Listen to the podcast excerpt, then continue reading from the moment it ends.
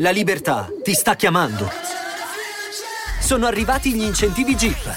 Oggi sei libero di scegliere Jeep Avenger, il suburbano più compatto di sempre, in versione elettrica, ibrida e benzina, tutte alla stessa rata. Gli incentivi Jeep ti aspettano. Corri in concessionaria, ora. Info su jeepofficial.it. Pronto?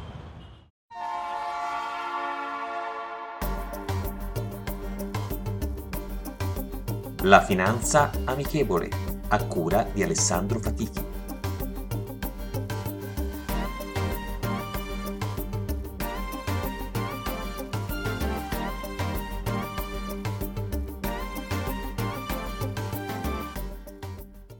Buongiorno e benvenuti ad un nuovo episodio della Finanza Amichevole. Oggi parleremo della Brexit, di cosa consiste, ma soprattutto quali potrebbero essere le conseguenze di questa decisione del popolo britannico. Il 23 giugno 2016 si è svolto il referendum che ha sancito l'uscita della Gran Bretagna dall'Unione Europea.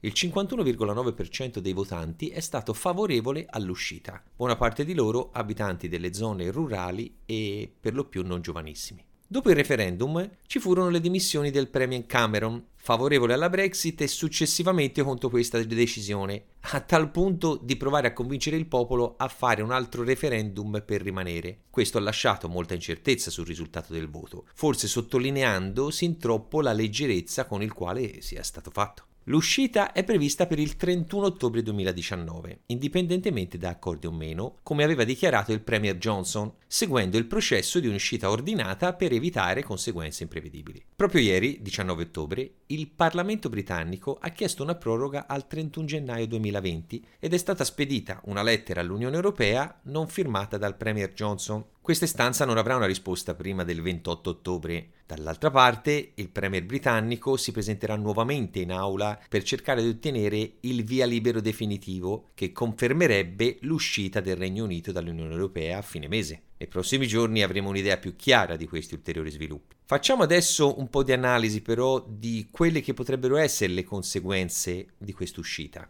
Alla Gran Bretagna il far parte dell'Unione Europea ha permesso di non rimanere da sola, soprattutto per quanto riguarda i temi economici e geopolitici. Uno studio dell'Università belga di Leuven, da parte della Facoltà di Economia, ha redatto le seguenti conseguenze. Una hard Brexit comporterebbe per il Regno Unito una perdita del 4,4% del PIL e 525.000 posti di lavoro, mentre per l'Unione Europea una perdita dell'1,54% del PIL e 1.200.000 posti di lavoro, 139.000 in Italia, mentre una Brexit consensuale porterebbe una perdita per il Regno Unito dell'1,2% del PIL e 140.000 posti di lavoro. Per l'Unione Europea lo 0,38% del PIL e 280.000 posti di lavoro. Per quanto riguarda l'Italia, uno studio di Standard Poor's, elaborando un indice di vulnerabilità, ha inserito al diciannovesimo posto di 20 il nostro paese come tra i meno influenzati da questa decisione.